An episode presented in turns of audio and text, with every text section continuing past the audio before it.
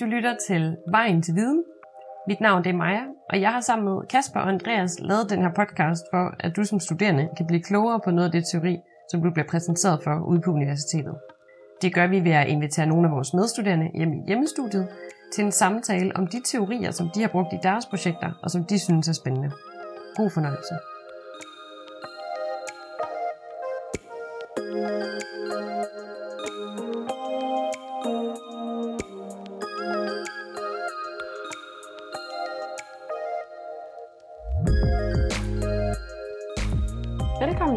Til Vejen til Viden.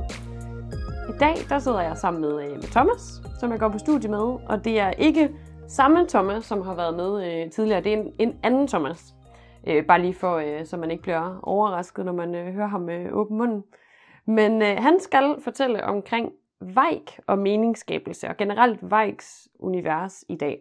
Så vi kommer ind på, øh, på både lidt omkring, hvad kan man sige, Vejk og, og forandringer, og Vejk og ledelse, og så sensemaking, som jo er en af de her begreber, som man måske er stødt ind i, når man øh, undersøger Vejk.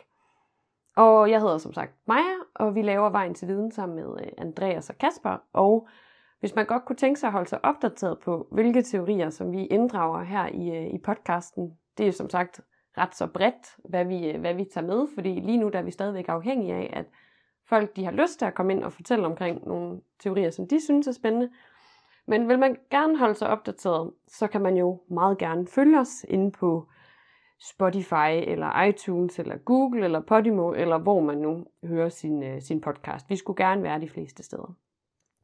Men for at vende tilbage til, øh, til dig, Thomas, så øh, må du meget gerne forklare mig, hvem, øh, hvem Vejkan er. Ja, tak fordi jeg må være her. Så lidt. Og det der, du nævner jo lidt selv, at, øh, at sensemaking, det er jo måske nok det, han er allermest kendt for. Øhm, men det er, det er lidt synd, fordi han siger også rigtig mange øh, fornuftige ting om, om andre fænomener inden for organisationer, som blandt andet er ledelse og, og forandringsprocesser. Øhm, og det jeg jo kommet igennem i dag, det er, eller den forløbige agenda i hvert fald, det er, at jeg lige vil præsentere, hvem han er, øh, hvad er hans bagland, hvorefter jeg så vil komme ind på sensemaking som teori i et øh, individuelt perspektiv hvorefter øh, jeg taler lidt om hans syn på organisationer, øh, som så munder ud i øh, hans tanker om strategi og, og ledelse og forandringsprocesser. Og så vil jeg prøve at wrap det op med, øh, hvordan jeg har benyttet ham i mine projekter. Det synes jeg er spændende, fordi at vi har jo ja, i min projektgruppe, igen, det tror jeg, jeg har sagt i nogle af de tidligere afsnit, men det er nok svært at gå på vores studie og så ikke komme ind om vej på, øh, på et eller andet tidspunkt, men, men jeg tror slet ikke, at, øh, at jeg i hvert fald tidligere har gået så meget i dybden med det, og har brugt ham til andet end nogle lidt overfladiske mm. teorier omkring, hvordan man kan se på øh, noget meningsskabelsesproces. Ja. Så det er, øh, det er spændende. Nu tænker jeg, så vil jeg gå så småt i gang med, øh, hvem han er, og hvad han er for en gut. Og oprindeligt så er han jo uddannet øh, psykolog, så det var nok også der, hans interesse for mennesker egentlig stammer fra. Og det jeg øh, kommer til at tale ud fra i dag, øh, det, det er to litterære værker. Den ene det er hans, øh, hans primære hovedværk fra 1995, der hedder Sensemaking in Organizations. Og så øh, tager jeg udgangspunkt i en dansk bog, der er skrevet af Sverige Hammer og James Høbner, som hedder Meningsskabelse, Organisering og Ledelse, som øh, jeg klart kan anbefale til, til førstegangs læsere af Vejk. De giver lige et, et godt indblik i, hvem, hvem han er og hvordan man skal læse ham. Men øh, jeg vil egentlig lige starte ud med at, at give et godt citat af Weik, øh, som giver en fornemmelse af, hvordan han er og hvordan han skriver. Og om organisationer, så skriver han, at øh, organisationer de holder folk beskæftiget, underholder dem indimellem, giver dem forskellige oplevelser, sørger for, at de ikke hænger på gadehjørnerne, giver dem baggrund for historiefortællinger og giver mulighed for socialisering. De har intet andet at give.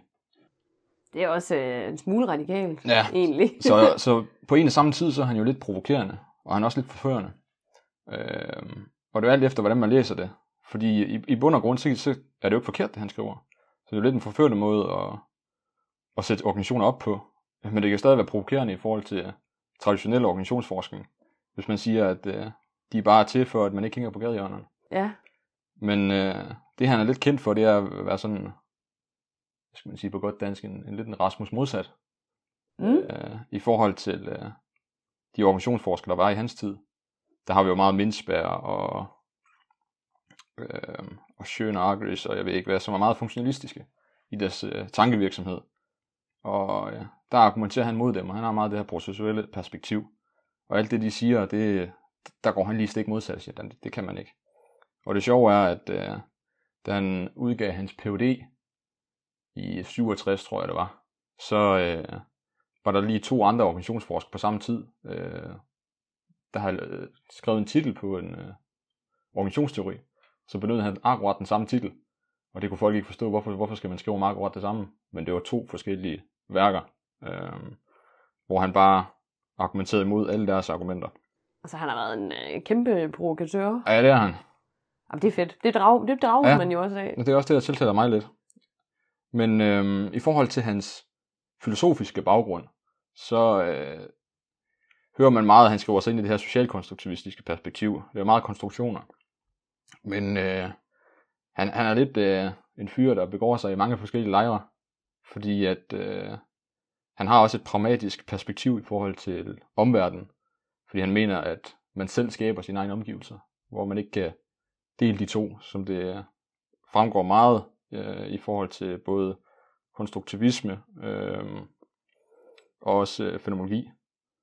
Øh, Ja, det, nu siger du, at, at man deler verden op i måske noget objektivt og subjektivt, eller hvordan tænker du? øh? Ja, og at, at man, man er en del af verden, men det er noget, man kan forholde sig til. Hvor man bare ikke siger, i kraft af, at vi handler, så påvirker vi omverdenen, og omverdenen påvirker også os. Mm, ja. Så man er en del af det, i stedet for at det er noget, man kan separere omverdenen. Den har noget derude, øh, som man kan forholde sig til, eller noget, der bare eksisterer i sig selv. ja. Den, den skriver han så lidt væk fra. Men samtidig ikke, fordi han, han, han trækker også på symbolsk interaktionisme, fænomenologi. Og det er derfor, han er blevet meget kritiseret. Fordi at det i akademisk sprog, så er han beskyldt for at oscillere. Og det vil sige, at man, man går og farter mellem to forskellige felter. Så det skal man jo være opmærksom på, hvis man, øh, man overvejer at benytte ham i akademisk arbejde. Det synes jeg også generelt sådan en spændende diskussion, det her med, at så skal man få hug for, mm. at man måske faktisk prøver at, at sådan revolutionere feltet en lille bit smule. At Mm. hvis man rent faktisk, det er bare sådan en personlig interesse for mig, jeg synes det er, det er dybt åndssvagt, at hvis man nu rent faktisk prøver på at bevæge sig lidt sådan flydende imellem nogle forskellige virkelighedsforståelser, og måske faktisk prøver på at tænke nogle lidt nye tanker, ikke at jeg kan det, men altså at man prøver at sætte nogle, nogle ting lidt sammen, at så får man lige netop hug for, at nå, men så er man ikke god nok. Du skal simpelthen gøre, som man altid har gjort, ellers er det ikke rigtig videnskab. Ja, lige præcis. Og det er også det, han, han interesserer sig ikke ret meget for det. Han laver lidt ligesom Berg og Lokman gør. at sige, at vi, vi, vi orienterer os mod praksis. Ja. Ja. Så for os har det ikke nogen værdi, om verden eksisterer ude, uden for vores bevidste, eller hvad ved jeg. Så han, han, han tager ikke så meget i det. Men selvfølgelig som akademiker, så skal vi være opmærksom på det. Men øh, så tænker jeg lige at sige nogle ord om, om sensemaking, som han jo er mest kendt for. Øh, hvis man sådan overordnet lige skal betragte så er sensemaking en proces, som ændrer omstændighederne for individet til en forståelig situation, der så kan udtrykkes med ord, og så derigennem øh, fungerer som en konvertering til handling. Og Vej kan øh, opdele sensemaking. Han siger, at der indgår syv elementer deri. Øh, den første det er, at meningsskabelse det er en social proces. Vi er, vi er sammen med andre, og den tager udgangspunkt i et identitet. Og det sker retrospektivt. Det er fokuseret på og udgår fra ledetråde. Det er en kontinuerlig proces, og den er drevet af plausibilitet. Og så den syvende og sidste er at skabe i handling. Det her en enactment begreb, som er oversat. Det er centralt. Så jeg tænker, at jeg vil tage dem lidt slavisk, og lige øh, redegøre for, hvad det er, de indeholder overordnet. Det er en, øh, en god idé. Altså, vi har også arbejdet med dem før, altså der er nogle, de kan være lidt svære sådan at skille Ja. fra hinanden. Der er nogen, der er mere abstrakte end andre, øh, og, og det man også skal tage med øh, med Weik, han er ikke, ikke så præcis i sine formuleringer. Jeg tror, øh, hvis man læser hans to kapitler om de her syv elementer, så ender han med at have 11-12 forskellige definitioner på, hvad Mm. mm. egentlig er. Øh, så nogle gange så sidder man også der og tænker, nah, nu er, nu er jeg fat i den lange ende, men så, så bliver man lidt i tvivl, når man læser den næste sætning. Men man skal bare blive ved, så, så skal man nok få en nogenlunde forståelse. Øhm, men øh, i forhold til de her syv elementer, så siger han, at det er sådan cirka det, sindsmængde det udgør. Det kan godt være, at der er nogen, der skal skæres fra, eller der er nogen, der skal komme til. Men det her, det er sådan grundlæggende det. Så han er heller ikke helt, sådan helt. Øh, det må man selv finde ud af. Det, det er dejligt forfriskende, synes jeg, ja. når, man, når man laver teorier og kæmpe store teoretikere. Ja. Man lige starter med at sige, at oh, det er mit bud, men uh, du kan jo bare lige selv ja, lige præcis. regne på det og finde på noget mere. men det, det er hele hans... Øh, det han gerne vil, det er, at man bliver sat i gang til at handle. Så hvis man selv kan finde ud af resten, så, øh, så er han lykket med hans ting, ifølge ham i hvert fald. Men i forhold til det her med, at meningsskabelse det er en social proces, så siger jeg ikke, at meningsskabelse det er aldrig ensomt. Og hvad der sker inde i os er afhængig af andre. Så at sige, at vi skaber mening sammen med andre. Og det man kan forestille sig, det er, at øh, vi som måske menige medarbejdere øh, hører en, en direktør for vores organisation fortælle om de nyeste tiltag fra ledelsens side, så, så vender medarbejderen sig mod hinanden, og de forsøger så at tyde kollegaernes reaktioner. Er det godt tiltag, eller er det skidt? Så det vil sige, at vi, vi, forsøger, vi søger altid at skabe mening i en social sammenhæng. Det er ikke kun os selv, øh, vi tager med i overvejelserne. Sådan noget som tanker, følelser og adfærd hos den enkelte, det er ifølge Weig influeret af både konkret, forestillet og underforstået tilstedeværelse af andre. Eksempelvis hvis vi skal præsentere noget for andre. I kraft af, at jeg, jeg skal præsentere det her til den her podcast, så, så tænker jeg også det sociale ind i det. Så hvad, hvad må de tænker, når jeg siger det på, på den her måde? Så det er ikke kun den reelle interaktion med andre, der påvirker menneskabet, det er også vores forestilling om det. Og så er der det her med, at meningsskab det tager udgangspunkt i identitet. Så et meningsskab det tager udgangspunkt i personen, der forsøger at skabe mening. Men hvem er den her person, kan man så spørge sig selv. Og jeg kan referere til Herbert Mead, øh, en gammel øh, forsker til helt tilbage i 1930, og han, han mener, at vi alle er et parlament af identiteter, så vi rummer for mange forskellige identiteter på samme tid. Og alt efter, hvordan vi opfatter os selv, så ændrer vores opfattelse af omverdenen sig også. Så det vil sige, at øh, de ting, jeg lægger mærke til, og de ting, jeg skaber mening ud fra, når jeg er i, i en studiegruppe, de afviger fra de ting, jeg vil lægge mærke til, når jeg sidder hjemme med min kæreste. Så alt efter, hvad for en kontekst og hvad for en identitet vi identificerer os selv med, så skifter vi, så får vi forskellige ledetråde.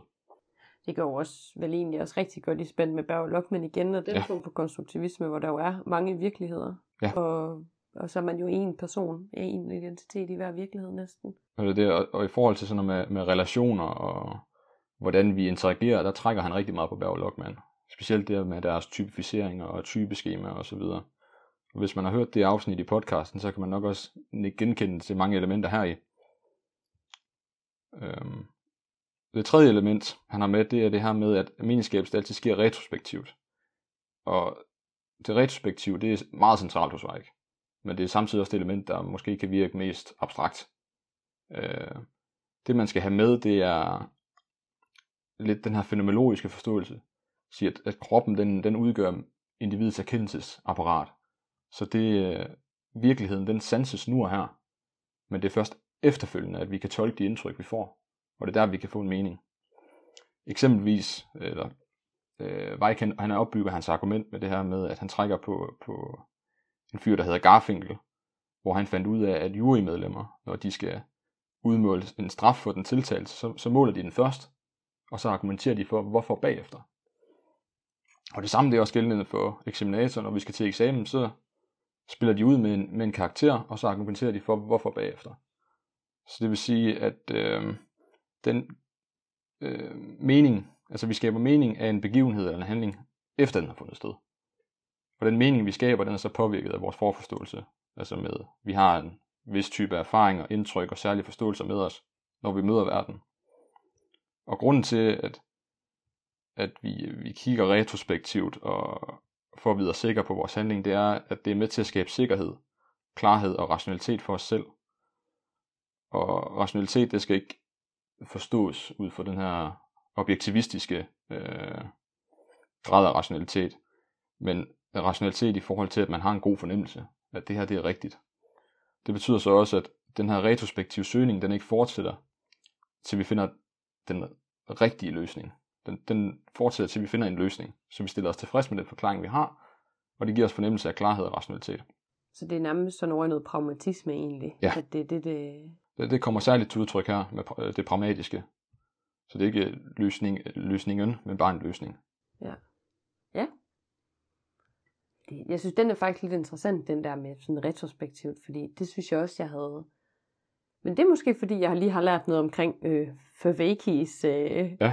meningsskabelsesteori. Hvis man har lyst til at høre om det, så er der også et afsnit om det.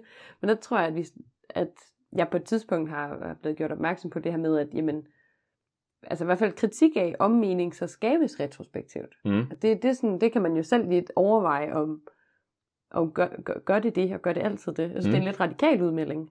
Ja, og det er også derfor, hvis, hvis man vælger at bruge Weik i akademisk arbejde, så kan man aldrig nogensinde sige noget om fremtiden. Det eneste, vi kan sige noget om, det er det, der er sket. Så det er kun deskriptive analyser, øh, vi kan sige noget om. Aldrig nogensinde noget normativt. For alt det sker jo ifølge ham retrospektivt. Så vi kan aldrig nogensinde sige noget om fremtiden. Nej, det er jo også en overvejelse, man lige skal gøre sig, inden man øh, har skrevet en hel analyse, hvor man har brugt Mike, og så skal skrive en konklusion, hvor man, øh, ja, Hvor man lige pludselig kommer til at sige, at fremadrettet, så skal de gøre sådan her på baggrund af sensmaking. Ja. Så, og så skal man nok være lidt påpasselig. ja, jamen det er også, det, det er jo en ret vigtig detalje egentlig. Det er det. Øhm, og så er vi kommet til det, det fjerde element, med at man er fokuseret på at udgå fra ledetråd. Og ledetråd, det beskriver Weik som sådan nogle simple, genkendelige strukturer, der virker som frø, hvorudfra vi udleder en større mening i det, der foregår. Så meningsskabelse handler i bund og grund om at prøve at få større øh, de her små ledetråd til mening. Øh, men eksempelvis, når hvis vi træder ind i en, en kiosk, så man fokuserer på nogle særlige ledetråd. Det kan være, hvor stor er butikken? Har de tilstrækkeligt udvalg øh, i forhold til det, jeg skal have? Øh, og så, når der optræder nogle uventede ledetråde i den kontekst, så bliver vi overrasket. Det kunne fx være, at der står en politimand inde i kiosken. Og det får os til at tilskrive en mening om et muligt røveri, eller en politimand, der handler i arbejdstiden, eller en helt tredje mulighed. Og det man skal tage med herfra, det er, at, at konteksten den så har særlig betydning. Så alt efter hvor vi befinder os, så lægger vi mærke til særlige ledetråd. Og sådan opsamler man det her ledetråd, så, så stimulerer det os til at, at skabe sådan nogle kognitive strukturer af, hvordan situationen er, og hvordan vi så kan handle på den. Og derfor så kan ledetråd også være årsag til selvopfyldende profetier, som jeg griber fat i lidt senere. Okay, øh, det er fordi, jeg tænker, de her ledetråde har, jeg, har vi nemlig også brugt i et projekt tidligere, og der tror jeg, jeg havde lidt svært ved at forstå øh, de forskellige størrelser af de her ledetråde, fordi at, jeg tror, vi diskuterede meget i gruppen på det tidspunkt, at hvis nu en leder går hen og siger, øh, det er det her, der er meningen, er lederen så også en ledetråd? Er, er en leder, der giver ordre om, at det er det her, vi skal gøre, er det en ledetråd?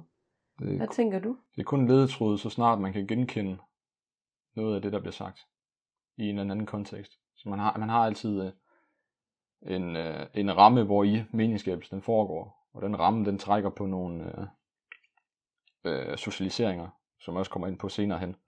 Men så snart at det er en genkendelig struktur, så kan det være en ledetråd. Men hvis der ikke er noget genkendeligt i det, øh, lederen siger, så er der heller ikke nogen ledetråd i det. Jamen, det var mega godt, Thomas, fordi det, her, det har jeg nemlig selv gået og tænkt over siden der, fordi at, det har du ret i, at hvis, hvis lederen så i sidste uge også stod og råbte og udstak en ordre, så er meningen måske mere med, at, at øh, det, det en, så kan jeg jo danne en eller anden form for mening omkring hele situationen på baggrund af det måske. Mm. Øh, eller vigtigheden i, hvad der bliver sagt, øh, i forhold til, hvad der bliver sagt sidst. Om, tak for lige at... Øh, og så fik jeg opklaret det mysterie for mig, for mig selv. Ja, Og det er også det, der er interessant med sensemaking. Jeg kommer måske også lidt ind på det senere. Men øh, der, hvor man tager de her forskellige perspektiver. Altså, hvad, hvad er mening for, mening for en medarbejder, og hvad er meningen for en leder? Fordi den identitet, der er tilknyttet en medarbejder, den er jo anderledes i forhold til den, der er tilknyttet for en leder. Så det, vi kommer til at lægge særlig meget værk til i ledetråd, de, de afviger fra hinanden. Så selvom man, man ser den samme begivenhed, så får man forskellige meninger ud af det, fordi man har forskellige erfaringer kvæg den identitet, man har, har tilskrevet i den kontekst. Så i en forandringssituation, så er det meget øh, fedt at lægge mærke til. Men så øh, siger han også, at øh, meningsskabelse, det er en kontinuerlig proces. Det vil sige, det sker hele tiden. Og han, han bruger ikke lige de stærkeste argumenter heri, men øh, han mener, at vi kan ikke lade være med øh, at øh, skabe mening. Det sker hele tiden, både bevidst og ubevidst. Og samtidig så advokerer han også for et Heidegger-begreb øh, for fænomenologien, der hedder kastethed. Og det er egentlig et udtryk for, at man bliver kastet ind i tilværelsen. Så vi som, både som studerende og medarbejdere og ledere, der bliver vi kastet ud i alle mulige begivenheder, vi ikke selv har accepteret. Øhm, og det kan være uheldige sager, beslutningssituationer med videre. Og, og den her kastethed, den oplever vi i mange situationer, og så reagerer vi umiddelbart med handling. Vi når ikke at, at tænke over øh, og reflektere over, hvad det er, der foregår. Den kommer først senere, refleksionen. Så vi handler os frem til en forståelse. Så det, vi kan tage med, det er, at vi er altid i gang med et eller andet, både bevidst og ubevidst, og meningsskabelsen den foregår hele tiden. Og øhm, det sjette element, det er, at det er drevet af plausibilitet. Og her kommer pragmatismen særligt til udtryk. Øh, fordi meningsskabelse, det er ikke karakteriseret af præcise angivelser øh, og klare sammenhæng. Det er drevet af den her øh, plausible forklaring. Og det var det her med igen, vi, vi søger ikke øh, en løsning, eller øh, vi søger en løsning, ikke løsningen. Øh, og det vigtigste for det er, at vi bare er i stand til at handle. Og hvis vi krævede præcise øh, angivelser hver gang, så ville vi blive handlingslammet. Der kan man jo prøve at tænke på, øh, øh, jeg tror det er Simon, Herbert Simon et eller andet, øh, om beslutningsprocesser, hvor man har den her rationelle beslutningstager, der har kendskab til alle faktorer, der går rundt om ham, øh, for at kunne tage den her objektive, rationelle beslutning. Og det mener jeg bare ikke, det er vi, ikke, det er vi slet ikke i stand til. Og hvis det var et krav hver gang, vi skulle handle, så ville vi blive handlingslammet.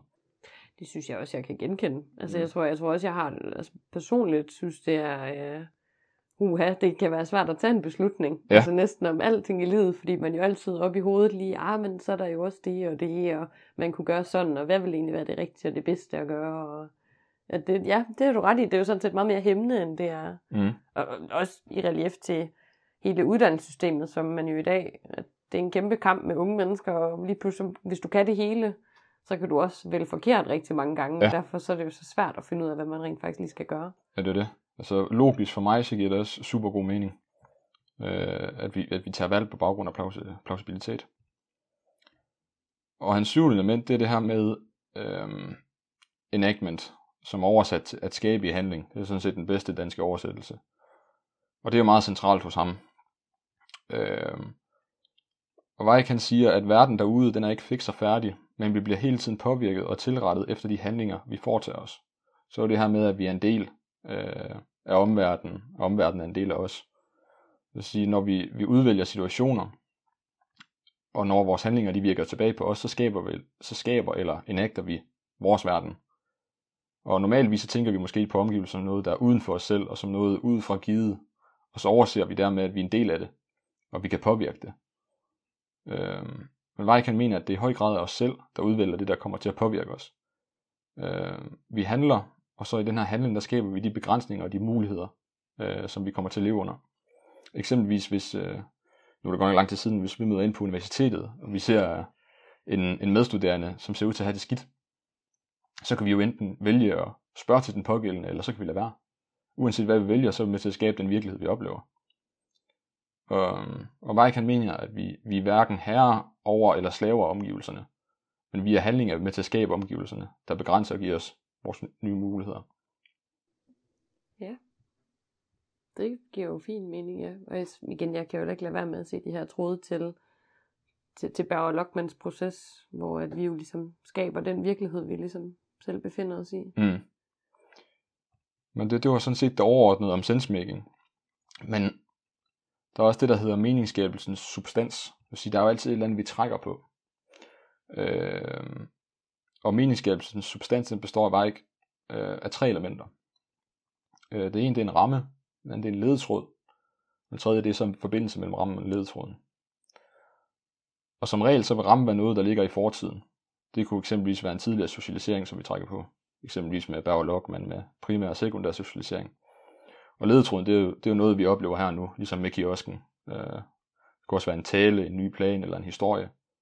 Og hvis vi kan skabe en forbindelse mellem rammen og så ledesrådene, så skaber vi mening. Og selve rammen, øh, den vil jeg ikke gå øh, igennem, men jeg vil gerne lige nævne, hvad den består af.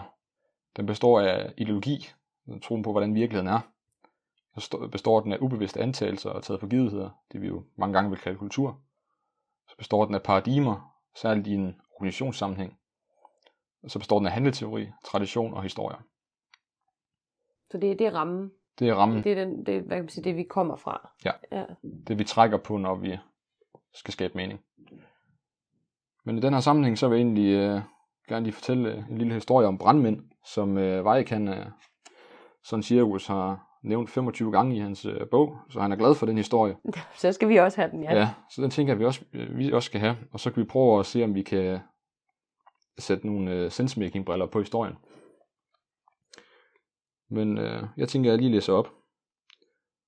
Om eftermiddagen den 5. august 1949 dalede 15 brandmænd ned i faldskærm over Mangulch i Montanas bjerge. De skulle bekæmpe en brand, der formentlig var opstået ved, at et lyn var slået ned i et træ. De dalede ned for at slukke det, som de troede var en 10 o'clock fire, altså en ikke særlig brand, der burde være under kontrol kl. 10 næste formiddag. De landede alle 15 sikkert i kløften, og brandmændene begyndte med en hurtig bid brød. Sammen med skovfoden, der var kommet til kløften fra en nærliggende dal, sonderede lederen af brandmændene, Wagner Dodge, terrænet, mens mændene spiste. Mændene var sat sammen fra forskellige brandstationer, og kendte derfor ikke hinanden særlig godt, ligesom visse af dem aldrig havde haft Dodge som leder. Dodge og skovfoden kunne godt se, at den tæt skov i kløften, hvor de opholdt sig, kunne blive en dødsfælde. Dodge bad derfor sin næstkommanderende om at tage mændene over på den anden side af kløften for at få dem væk fra ilden. Imens satte brandchefen og skovfoden sig ned, så de også kunne få lidt at spise. Dodge indhentede sine mænd lidt senere, og blot fem minutter efter han var kommet tilbage til gruppen, opdagede han pludselig, at ilden var sprunget over kløften og havde fået fat i de meget høje og tørre græs bare 200 meter foran dem. Og vinden bar hurtigt ilden hen mod brandfolkene. Han råbte til sine folk, at ilden var sprunget over, og de skulle vende om og flygte. De løb for livet og havde vel sagtens forstået, at ilden var kommet over på deres side af kløften, selvom de næppe selv havde set det. Ilden havde fået ordentligt fat og indhentede med faretroende hest mændene.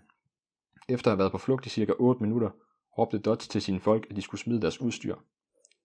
Dodge, der nu løb forrest, tændte til mændenes store overraskelse en flugtild foran dem.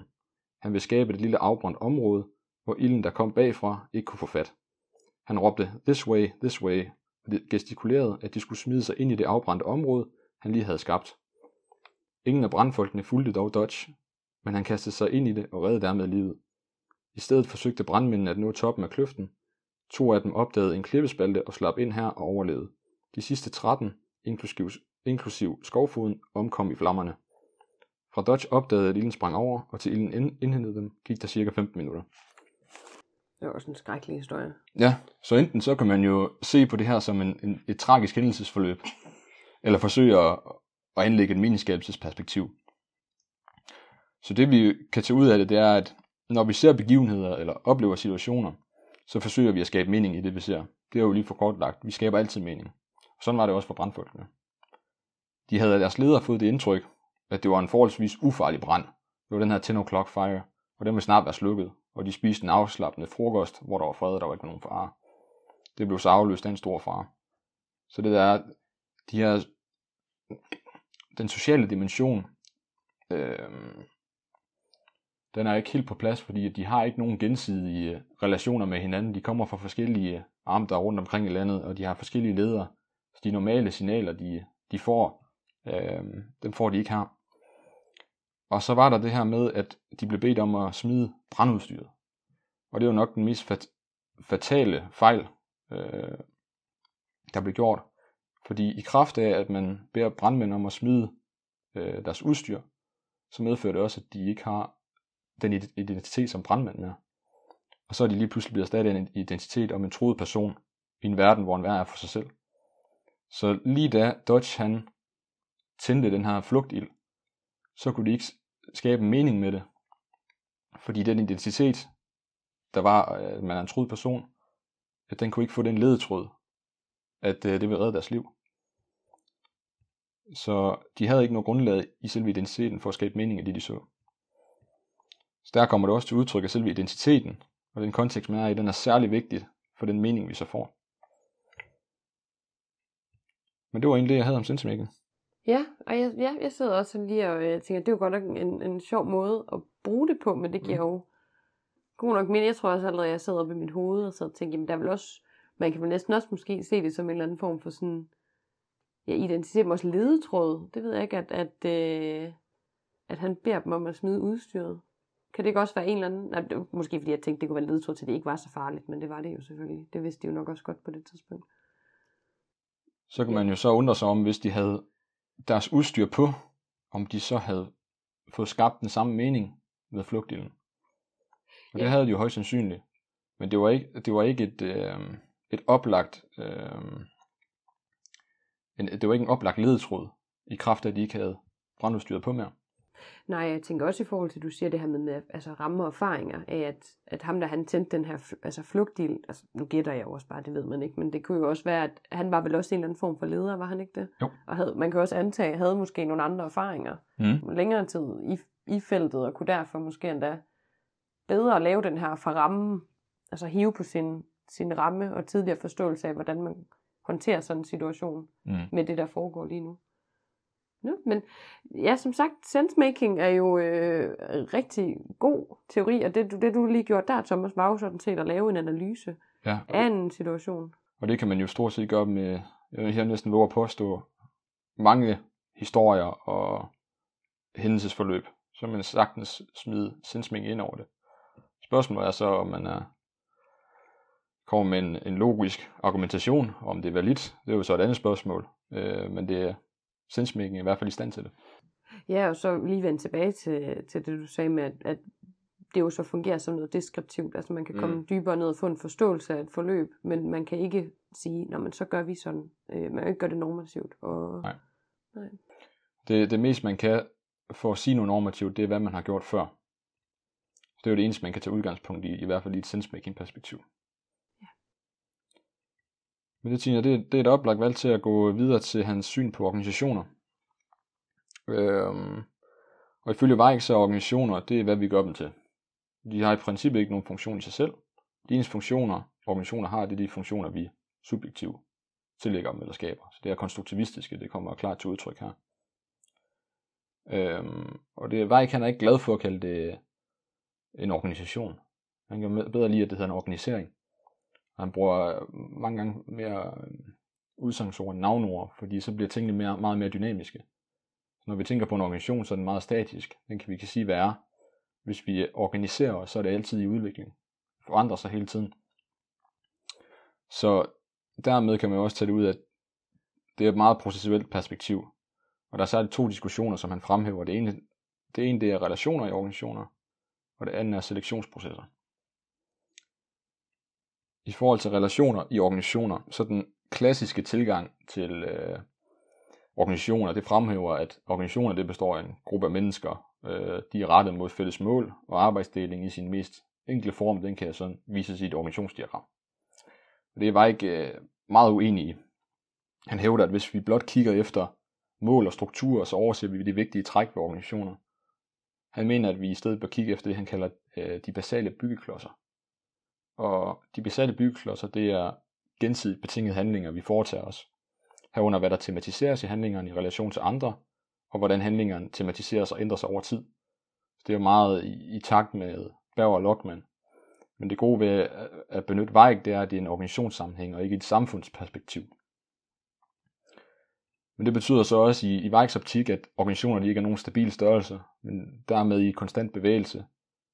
Øh, og den primære årsag til, at de her bevægelser de opstår, det skal så findes i de her mønstre og relationer, der eksisterer. Men Mike kan mener så også, at vi på samme tid er fanget ind i relationer. Det vil sige, at vi påvirker og påvirkes af andres handlinger. Og det kalder Weik gensidigt betinget adfærd. Og han mener, at hvis vi skal undersøge organisationsmønstre, så er det de her gensidigheder, vi skal studere. Så i stedet for at lave organisationsdiagrammer, så opfordrer han til, at vi skal kortlægge gensidighederne. Og hvis vi gør det, så får vi ifølge ham en meget bedre organisationsforståelse. Ja, det er et spændende, altså også anderledes perspektiv. Også Mhm. mm. i forhold til, som du nævnte i starten, Mindsberg, hvor man jo tænker, at når man der kan man lave en eller anden form for struktur og form for, hvordan forskellige organisationer, altså rent hierarkisk, skal se ud. Det er jo meget noget andet, det her, vel? Ja, lige præcis. Man har de her konfigurationer. Så kraft af, at man har en eller anden tilgang til omverdenen, så strukturerer man sig på en bestemt måde. Og det vil øh, Weik jo være noget uenig. Men øh, han har også et interessant perspektiv på mål og midler. Fordi i den klassiske øh, tilgang, så, så kommer det jo meget frem, at vi mennesker og, og organisationer, vi er meget målstyret. vi fandt sammen, fordi vi havde et fælles mål. Øh, og det mener Weik er forkert. Fordi han mener, at når vi indgår i de her gensidigt betingede relationer, så vil der ske en tilpasning mellem os og så en kollektiv struktur med fælles normer, og så etableres mål. Så det er derfor problematisk, hvis vi blot hævder, at gruppen styrer sig mål. Øhm, så han laver det her opgør med den traditionelle organisationsforskning. Men sagt på en anden måde, så behøves vi ikke fælles mål for at finde sammen, men vi har brug for fælles midler, altså handlinger, øh, for at finde sammen. Og fælles mål de kommer først til senere i processen.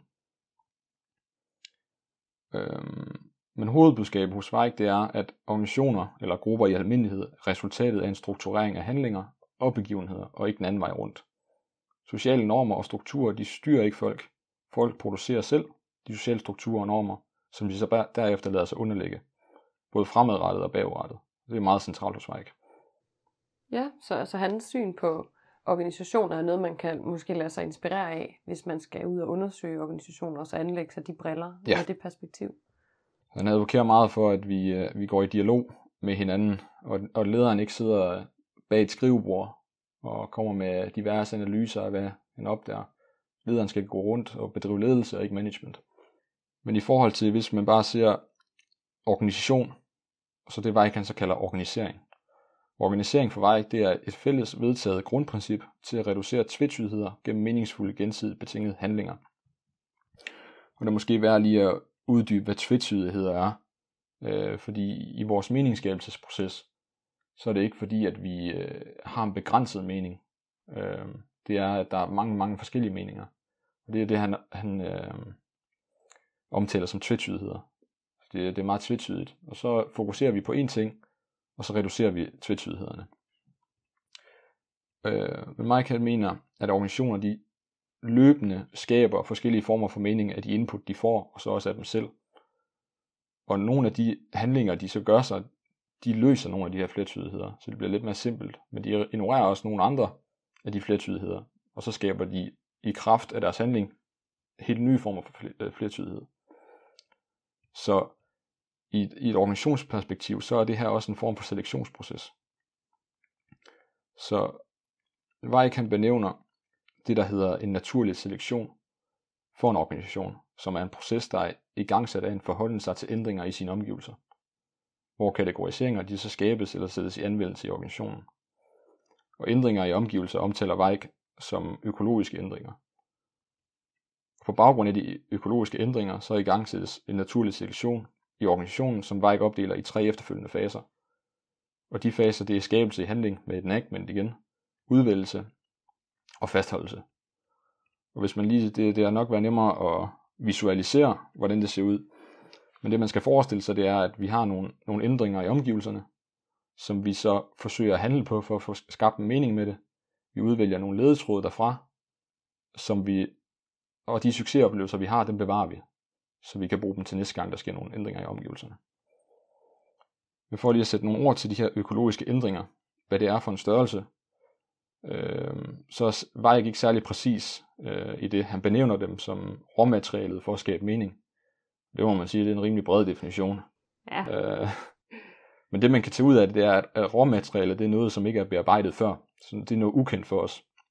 Og det skal så kategoriseres for at give mening i organisationen at skabe i handling, eller enactment-begrebet igen, øh, det er så et udtryk for den proces, der finder sted, når organisationen begynder at handle i forhold til de her økologiske ændringer, som vi udsættes for i omgivelserne. Det er altså handlinger, vi foretager, og som gør, at vi får skabt en mening eller en orden i den flertydighed, vi udsættes for i omgivelserne. Og at skabe, skabe i handling er således det, der sker, når vi taler, handler eller på anden måde reagerer, og det, så, det får så omgivelserne til at fremtræde på en helt ny måde. Og udvælgelse, øh, det som man også vil kalde selektionsproces, det er den mest komplicerede af de tre processer, ifølge ham selv. Og i sin helt simple form, så udvælgsprocessen en, en sortering i de handlingsskabende aktiviteter, der forsøger at mindske flertydigheden i de ting, vi konfronteres med. Det vil sige, at vi benytter bestemte mentale kort eller forestillinger om virkeligheden, som vi allerede er udstyret med, som vurderes til at være mere hjælpsomme end andre. Eksempelvis så kan man forestille sig en, en praktiserende læge, hvor der kommer en, en patient ind, øh, som siger, at øh, ondt i lungerne eksempelvis, så vil lægen højst sandsynligt påtage det kort, der hedder diagnoser øh, hos luftvejene. Og derfor så elimineres, eller så begrænses alle de andre valgmuligheder, som man også har kendskab til gennem diagnoser. Og så er lige præcis det, der bliver fokuseret på. Ja, og det må vi vel, det gør vi vel hele tiden mm. et eller andet sted. Øh, det, så er vi jo også tilbage til altså plausibilitet. Hvad er mest plausibelt? Men der kommer så også en begrænsning i forhold til det, med det metalkort, man tager på. Fordi i, i fastholdelse, sådan den sidste del af det, øh, hvor det handler om, at de her meningsskabte omgivelser og de valgte mentale kort, de lagres så som, øh, som en succes. Og mentale kort, det er så kort, der forklarer de her sammenhæng mellem ting, og gør det muligt at tale ud for de her ting i deres sammenhæng. Det mindsker de, den her flertydighed, når vi skal beslutte os eller foretage handlinger i forhold til den her opgaveløsning. Øh, man kan godt øh, sige, at de mentale kort, det, og den meningsskabte omverden, det er måden, man godt tænker på her i organisationen. Godt opfatte det på den måde. Men samtidig så, så styrer og begrænser det vores handlingsskabende aktiviteter i forhold til omgivelserne, hvilket skaber risiko for, at vi overser vigtige ændringer eller forhold i omgivelserne. Eksempel igen med, med, med lægen. Så hvis lægen har vurderet til at starte med, at det har, det har noget med luftvejen at gøre, så kigger lægen kun efter diagnoser, der er noget med luftvejen at gøre. Men hvis det viser sig ikke at være noget med det at gøre, så er de overset øh, nogle muligheder. Det ser vi faktisk sådan ret meget i vores samfund. Det har, det har været lige været op at vende nu her. Jeg har læst en del nyheder omkring unge mennesker, hvor de ikke opdager kraft. Fordi at når man har ondt i et eller andet, eller har nogle, hvor at alle symptomerne måske peger på kraft, så har man, der, der har i hvert fald været nogle situationer, hvor personer så er blevet mødt af en læge, der konstaterer, at du er ung, så derfor har du ikke for eksempel leukemi. Nej, det er præcis. For det får gamle mennesker kun. Mm. Og det, det, det har der bare lige været op nu her, i forhold til nogle unge mennesker, der har, været, har haft leukemi, og som har prøvet at skabe lidt opmærksomhed på, at det skal man også testes for som ung. Ja. Men det vil også nå, og det er igen alt respekt til læger, der er også en million forskellige sygdomme, man skal forholde sig til mm. hele tiden. Det, det er et godt eksempel også. Der begrænser man jo netop, netop sine muligheder for at skabe mening. I kraft af, at man påtager lige præcis det kort. Ja. Men så tænker jeg at springe videre til ledelse og strategi, og hans tanker om det. Og i forhold til strategi, så siger Weik, at øh, en smule strategi, det kan generere en hel masse. For meget strategi kan paralysere eller splindre en organisation. Lidt i modsat også noget meget management, og nu skal vi bare køre det nyeste ja, strategier af. Ja, og det er også en noget anderledes holdning i forhold til traditionelle forskning hvor, vi går, hvor der bliver gået rigtig meget op i strategisk planlægning og strategisk analyse og hvad ved jeg, for at vi overhovedet kan få en succesfuld strategi. Men det, øhm, det, er, det er jeg ikke meget uenig i. En strategi hos Vejk, det handler om, sjovt nok, meningsskabelse, øh, kultur, improvisation, optimisme, selvopfyldende profetier, formodninger og små sejre. Og jeg tager lige nogle af de her øh, elementer og lige uddyber lidt mere. Den klassiske tilgang, og hvis vi ser mange strategidefinitioner, det er det her med at fremtidssikre virksomheden gennem strategisk øh, planlægning. Weik er jo så uenig i det. Han mener, at strategi det er efterrationaliseret held. Så det er jo også noget af en, en udmelding. Ja, det tror og, jeg, og det. der er nok mange, der arbejder med det til dagligt, der bliver ret ked af at høre, at det, ja. bare er, det, det er bare held. Ja. Men øhm, det han mener om de her klassiske termer som strategisk analyse og strategiske planer, det er i hans optik kun primært et formål, og det er at få os til at handle. Og den klassiske tilgang advokerer for, at analysen og planen, det er selve strategien, men der mener bare ikke, at analysen den først kommer og begynder, når vi begynder at handle. Det vil sige, det er i handlingerne, ud fra handlingerne, at vi skaber mening, og planerne er højst sandsynligt en hjælp, øh, eller højst en hjælp til at begynde at handle og skabe mening. En strategi for Weik, det er også meget en, en selvopfyldende profeti. Og han adskiller ikke strategiformuleringen fra implementeringen. Fordi i det øjeblik, vi er i gang med at formulere strategien, så er vi i princippet også allerede i gang med at implementere den. Bare i kraft af, at vi taler om den. Okay, det var igen også noget andet, mm. end, øh, end det er måske ikke sådan, man egentlig traditionelt tænker implementering. Nej, det, der går han lidt væk fra den her kasttænkning. Og, og for at formulere, eller for at komme frem med hans pointe, så bruger han også et andet, en, en klassisk anekdote, som han er, er rigtig glad for at bruge, som man læser mange gange. Og det er et eksempel på en, en deling, der får vild i alberne. Jeg tror også, I kan huske den. Øhm, det er en, en, en løjtnant, der har sendt en deling ud i alberne. Øhm, det havde sneet i to dage, og de var stadig ikke vendt tilbage. Så løjtnanten han begyndte at tænke, om han, han må have sendt dem ud i døden. Men de vender så tilbage på tredje dagen. Og løjtnanten han undrer sig over, hvorfor, hvordan de fandt tilbage. Øhm, men så var der en af soldaterne, der så havde fundet et kort i baglommen, og derfor kunne de vende tilbage til, til resten af soldaterne. Og løjtnanten han så lige på det her kort, og øh, så så han, at det var et kort over Pyreneerne, og ikke alberne. Nå. Så var ikke han bruger sensmækken til at forklare, hvordan de kunne finde tilbage. Nej, jeg skulle også til at sige, det var en mindre tragisk historie den her gang, så det var ja. altid noget, de overlever faktisk. Men i en strategisk sammenhæng, så er pointen for Weik her, at når vi er faret vild, så vil et hvert kort hjælpe os. Fordi hvis det vil at mærke, bare kan få os til at handle. Så strategi er, uanset hvor uigennemtænkt den nu end er, så kan den give os en fornemmelse af retning. Og når vi begynder at handle, så giver det os ny information og nye resultater, og det hjælper os med at opdage, hvad der sker, hvad mangler der, hvad, skal vi, hvad er der brug for. Øh, man kunne så tilføje til den her historie, at lederen han godt vidste, at kortet blev forkert. På forhånd. Øh, men man kan jo også i en, i en praktisk sammenhæng, så kan man stå med et forkert kort ud i alberne, eller en halvdårlig strategisk plan i organisationen, og så har man ansvar for en hel afdeling som leder. Hvad gør man så? Ifølge Weik, så, øh, så produceres meningen, når lederen behandler et uklart kort eller plan, som om det er meget meningsfuldt. Så hemmeligheden er, skriver Weik, at skabe en selvopfyldende profeti via optimisme og handling, der hos medarbejderne vil skabe nye handlinger, læring og mening, og skabe det hos lederen selv. Så det bliver derfor næppe topledelsens oprindelige udtænkte strategi, der bliver resultatet, men de handlinger, som skaber mening, der kommer til at udgøre den reelle strategi. Og dermed ikke sagt, at den hver tåbelig strategi, strategisk plan, den vil kunne generere positive resultater. Fordi hvis det er svært at skabe mening i planen, så vil den også bare blive betragtet som meningsløs og urealistisk. Og den, øh, en klog lytter vil nok sige, at det her det lugter lidt af en emergerende strategiforståelse. Og det er også øh, det, han, jeg i hvert fald tolker, han lænder sig op af. Det, det, lyder, det lyder rigtigt, ja.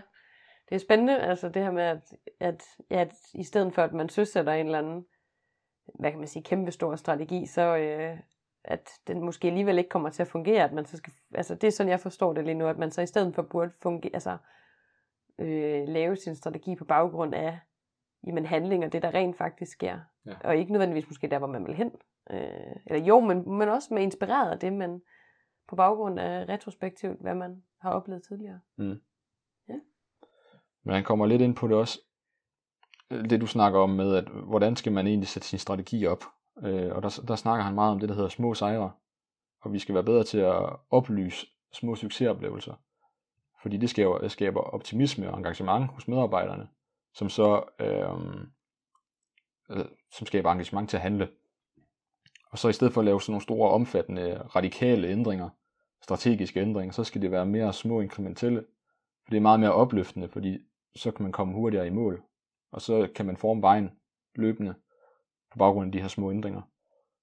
Og det vil ifølge ikke også eliminere en stor del af den modstand, man normalvis oplever ved, ved radikale forandringer. Men i, i, i forhold til strategi, så sidestiller han faktisk øh, det meget med kultur. Og han mener, at i stedet for at vi snakker om strategi, så skal vi hellere snakke om kultur. Fordi han mener, at det er især, at, at kultur, det kan erstatte sådan traditionelle strategiske analyser, planer og lignende. Og det mener han ikke, man, det kan det ikke klare omvendt. Og det skyldes, at i en organisation, hvor der er forholdsvis stor enighed om værdier og holdninger, så vil der typisk også være stor overensstemmelse mellem de handlinger, der bliver foretaget i organisationen. Og hvis der derimod så er stor uenighed og divergens i organisationen i forhold til værdierne, så vil medarbejdernes handlinger også divergere fra hinanden. Ønsker man, at organisationens medarbejdere i en mere splittet virksomhed skal trække i samme retning, så vil der typisk være behov for øh, koordination og strategiske planer og procedurer. Men risikoen for, at det stadig ikke lykkes, den er så også overhængende. Fordi de her forskellige holdninger og opfattelser hos medarbejderne, de vil typisk få dem til at opfatte ledelsens planer og intentioner meget forskelligt, hvorved det så bliver svært for ledelsen at implementere den her strategi. Og så derfor så, så kan det være, det kan indimellem være svært at lave planer og erstatte, erstatte kultur, men kultur i udpræget grad kan så erstatte traditionel strategi. Okay, ja. Så det er ligesom der, man egentlig i stedet for bør bruge sit krudt, ja. øh, når man skal arbejde med, øh, med implementering eller ændringer, forandringer i organisationer. Ja. Men altså sådan opsummerende, det, det kan være svært at sammenfatte alle de perspektiver, som bare kan give os til strategi, men en ting er gennemgående, og det er jo, at strategi det består mere af handlinger end planer i Vikes univers. Ja. Men øh, så vil jeg sige øh, tak for det, Thomas. Det var også mange forskellige, øh, og så alligevel ikke rigtig forskellige faktisk. Det hele kommer ned til, som du siger, handling og, og, og meningsskabelse, og hvis man ligesom trækker på de her øh, sensemaking-principper, dem kan man jo også godt se gå igennem øh, i det, noget af det teori, du ellers har fortalt, men hvis man gerne vil dykke yderligere ned i, som jeg desværre jo så ikke har gjort, går det op for mig nu, hvor vi sidder og snakker om det, så er det måske en god idé at have hans forståelse af organisation og strategi med ind i sine overvejelser, når man, når man skriver projekt. Ja. Øh, men vil du, vil du så øh, fortælle, hvordan at, øh, at du har brugt ham? Ja, gerne. Det var sådan, jeg har brugt ham i, i fire projekter indtil videre. Så han er, han er sådan en, en fætter, der lige øh, lægger sig væk, og så kommer han en snigende sig tilbage. Han, han vil altid gerne være med, åbenbart. Ja, men det, Men- øh, man kan også, du ved også meget om ham. Ja, men jeg vil gerne fremhæve to. Øhm, det ene, det var på tredje semester, vist nok, hvor et, øh, casen omhandlede en forholdsvis ny virksomhed. Der var en 25-25 år gammel, tror jeg. De skulle øh, Øh, de har udarbejdet deres allerførste strategi, og de var i gang med at implementere den. Men ledelsen kunne ikke forstå, hvorfor deres medarbejdere de ikke rigtig tog den til sig. Så det vi gjorde, det var, at vi lavede en, en Bigware-inspireret undersøgelse. Det er det her øh, brugerinvolveret kvalitetsvurdering, tror jeg det står for. Øh, hvor vi havde to niveauer. En det var, at vi havde frontmedarbejderne, som vi behandlede som de almindelige medarbejdere. Og så havde vi ledelsen. Så det vi gjorde, vi gik ud og spurgte de her medarbejdere, som ledelsen mente ikke tog strategien til sig, om hvorfor, hvad, hvad de forstår ved strategien, og hvorfor, hvorfor de ikke benytter det i praksis. Der svarer dem analyserede vi så og tematiserede. Øh, vi øh, behandlede det som, det var deres meningsskabelse i forhold til strategien. Og de her temaer, dem tog vi så med op til ledelsen. Og i stedet for at, sige hele sætninger, så øh, så sagde vi, medarbejderne, de synes det her i forhold til strategien. Og så spurgte vi dem, hvad, hvorfor, hvorfor tror I, at medarbejderne siger sådan? Og så begyndte de jo at sensmake. Så vi havde sensmaking på to forskellige niveauer. Og så deres oprindelige sensmaking, den blev jo erstattet af en ny sensmaking, fordi de havde fået noget information fra medarbejderne, som vi bragte til dem. Så der var sensmaking egentlig gennemgående i hele projektet. Ja, gud hvor spændende, for det, I, I lavede jo faktisk et eller andet form for sådan sammensmeltning af, af de to meningsskabelser, som, som ledelsen tidligere ikke rigtig havde, øh, havde tænkt, at man Ja. kunne gøre. Og det var også, øh, de var rigtig glade for det. Så det var en, det var en stor succes. Det kan, man klart, det kan jeg klart anbefale. Det er også meget, meget spændende. Ja, og, og hvad kan man sige, forstå mig ret, fordi ikke at det her det er nemt eller noget, men, men det er jo også, svaret kan jo næsten virke åbenlyst mm. Mm. på en eller anden måde, når man skal, implement, altså. Ja. skal implementere en strategi, at, ja, at man kunne gøre det på den her måde, hvis man kender lidt til vej. Mm. Så det er fedt, når man kan få teori næsten så smukt en til en ført ud i virkeligheden. Ja, og der, der, var, der var super oplagt, og vi har også kæmpe optur over det. Så det kan andre jo drage inspiration af, hvis de vil. ja.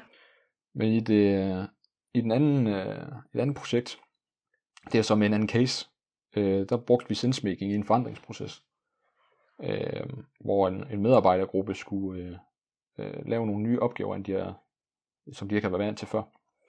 Og ledelsen kunne ikke rigtig forstå, hvorfor de ikke rigtig tog det til sig, øh, hvor, hvorfor de ikke bare gjorde, som der blev sagt. Og medarbejderen kunne ikke forstå, hvorfor ledelsen ikke lyttede til, hvad det var, de sagde. Så der, der brugte vi øh, sensemaking til at kortlægge, at vi har egentlig to forskellige identiteter på spil.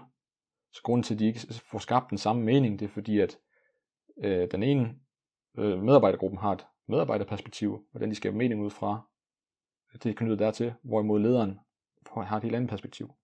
Så det var særligt den her identitet, vi brugte til at forklare, hvorfor de må gøre, som de gør.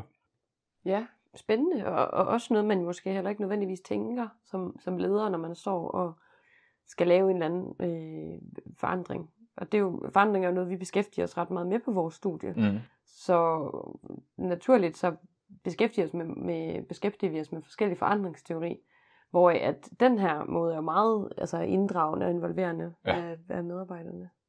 Nej, men mega spændende.